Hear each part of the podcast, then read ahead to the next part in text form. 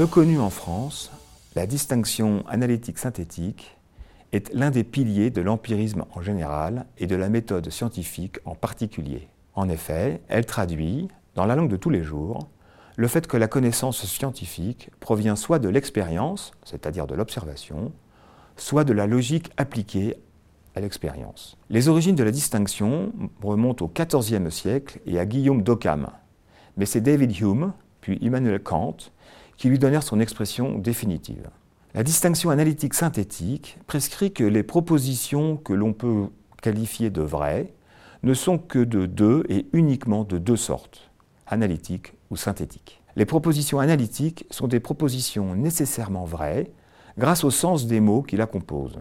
Par exemple, le soleil se lève à l'est, ou les triangles ont trois côtés, sont des affirmations analytiques car il est impossible qu'elles soient fausses. Les propositions synthétiques sont des propositions qui sont soit vraies, soit fausses, suivant l'expérience. Par exemple, il y a eu 5 présidents de la République entre 2002 et 2015 est une affirmation synthétique qui est fausse. En revanche, l'huile flotte sur l'eau est une proposition synthétique vraie.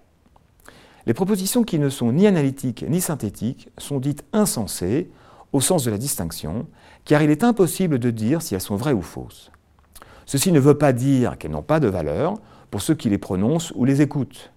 Par exemple, « Dieu existe » ou « Je vous aime » sont des affirmations insensées, puisque leur vérité logique ou empirique ne peut être établie, mais qui ont une grande importance pour ceux qui les acceptent. En entreprise, seules les propositions synthétiques permettent au manager de prendre des décisions, car elles se rapportent à des faits avérés ou possibles.